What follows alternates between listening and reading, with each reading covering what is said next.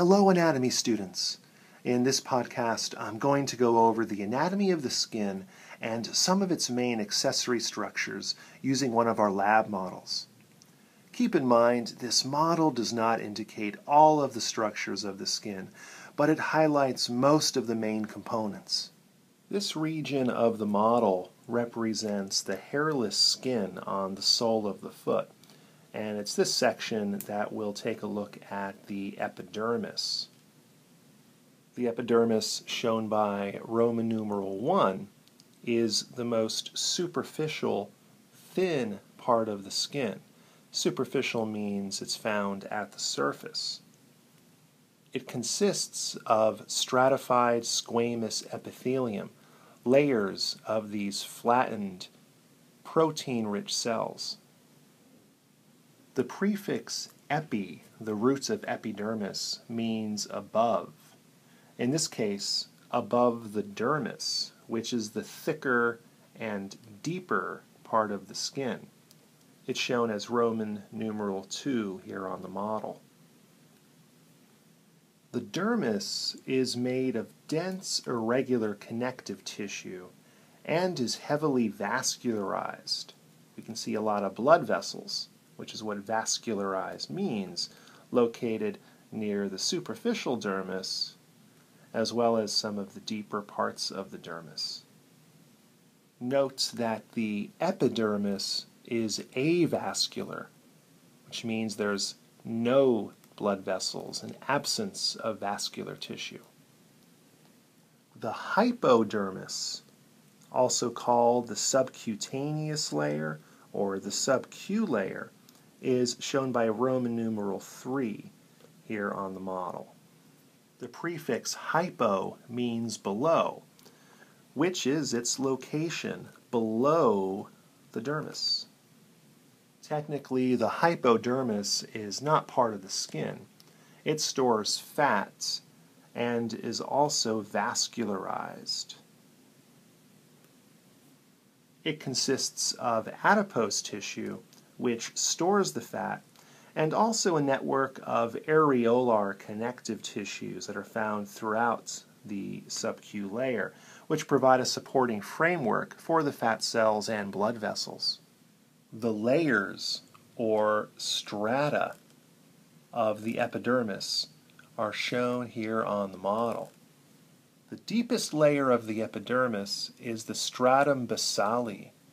Basale means basal, or base. This is shown by number 2C here on the model. It's made up of one layer of cuboidal or columnar epithelial cells called keratinocytes. This layer contains the stem cells that divide by mitosis to produce the new keratinocytes of the epidermis.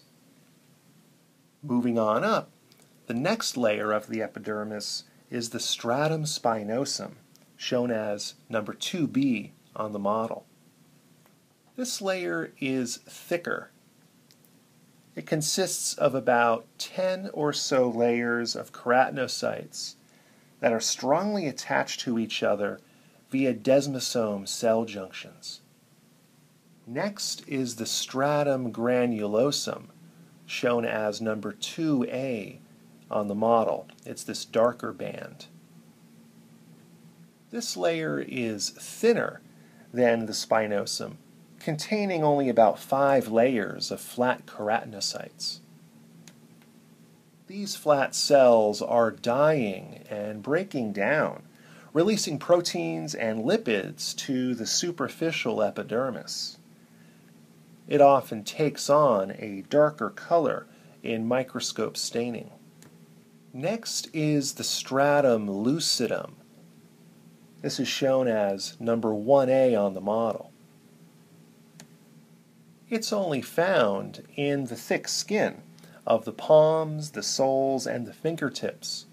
The word lucid means clear, but it's shown as this white band here on the model to make it more easy to see.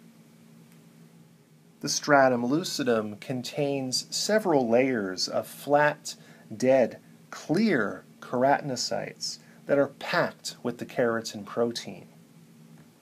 It provides the extra layer of durability and support that the thick skin requires. The most superficial layer is the stratum corneum, shown as number 1 on the model. The prefix corn means horn like, referring to the concentrated proteins of this layer. Keratin is the same protein found in animal horns. The stratum corneum can contain many layers, more than 50 layers in thick skin, of flat, dead keratinocytes that are heavily keratinized. The dermal papillae, labeled number 3 here on the model, are these nipple-shaped structures of the dermis that connect to the epidermis, binding the layers together. You can see how they interlock together with the stratum basale to form a very tight grip. They make up the superficial area of the dermis, which is called the papillary region. The shape of the papillae greatly increases the surface area so the dermis can strongly grip and interlock with the epidermis. Within the papillae are corpuscles of touch, also called Meissner corpuscles, shown as number 4 here on the model. These are sensory receptors at the ends of nerves that are touch sensitive. The adipose tissue of the subcutaneous layer is shown by number 5 here on the model. The yellow cells are lipid-filled adipocytes or fat cells, with various blood vessels and nerves and sensory receptors found scattered within. One of these types of sensory receptors is shown by number six, the lamellated corpuscles, which look kind of like lollipops. The word lamellated means layers, referring to the layers of the capsule that surrounds the nerve ending. They're also called Pacinian corpuscles and act as pressure sensitive receptors. Other accessory structures of the dermis include the sweat glands, also called the sudoriferous glands, shown as number 7 on the model. And here's a sectional view of another sudoriferous gland. These glands excrete sweat or perspiration onto the surface of the skin, as shown here, or into hair follicles. The other main accessory structures of the dermis are the hairs, also called the pili. And you can see one in longitudinal section here in number 8 on the model. They're shown on the model as part of the hairy skin of the scalp in section A and the skin of the armpit here in section B.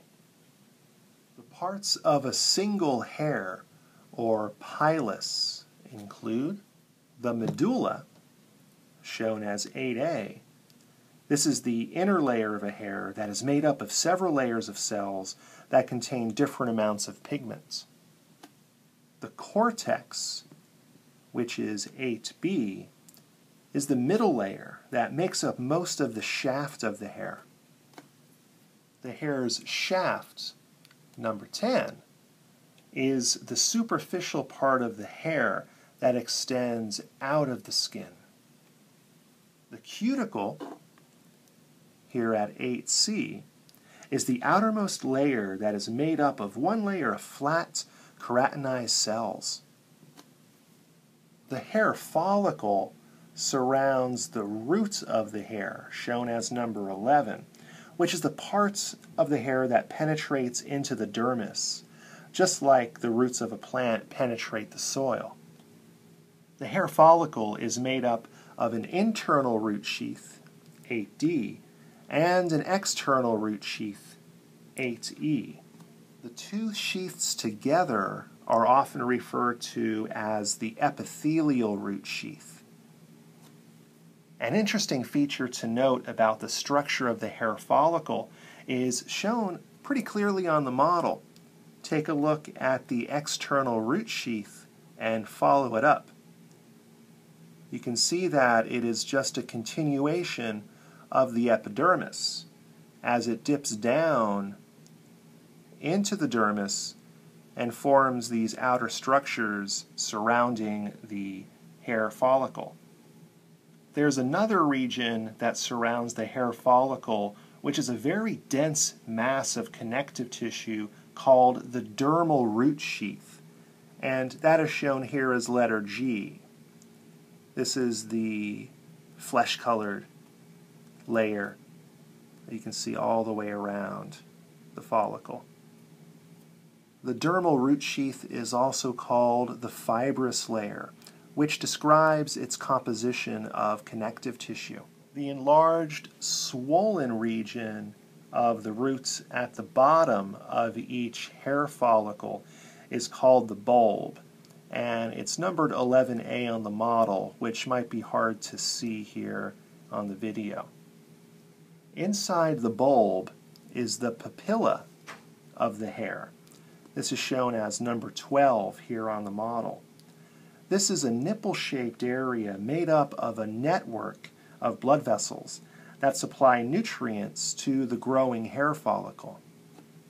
The papilla also contains a region called the hair matrix, which isn't shown on the model, but generally it's located directly above the papilla.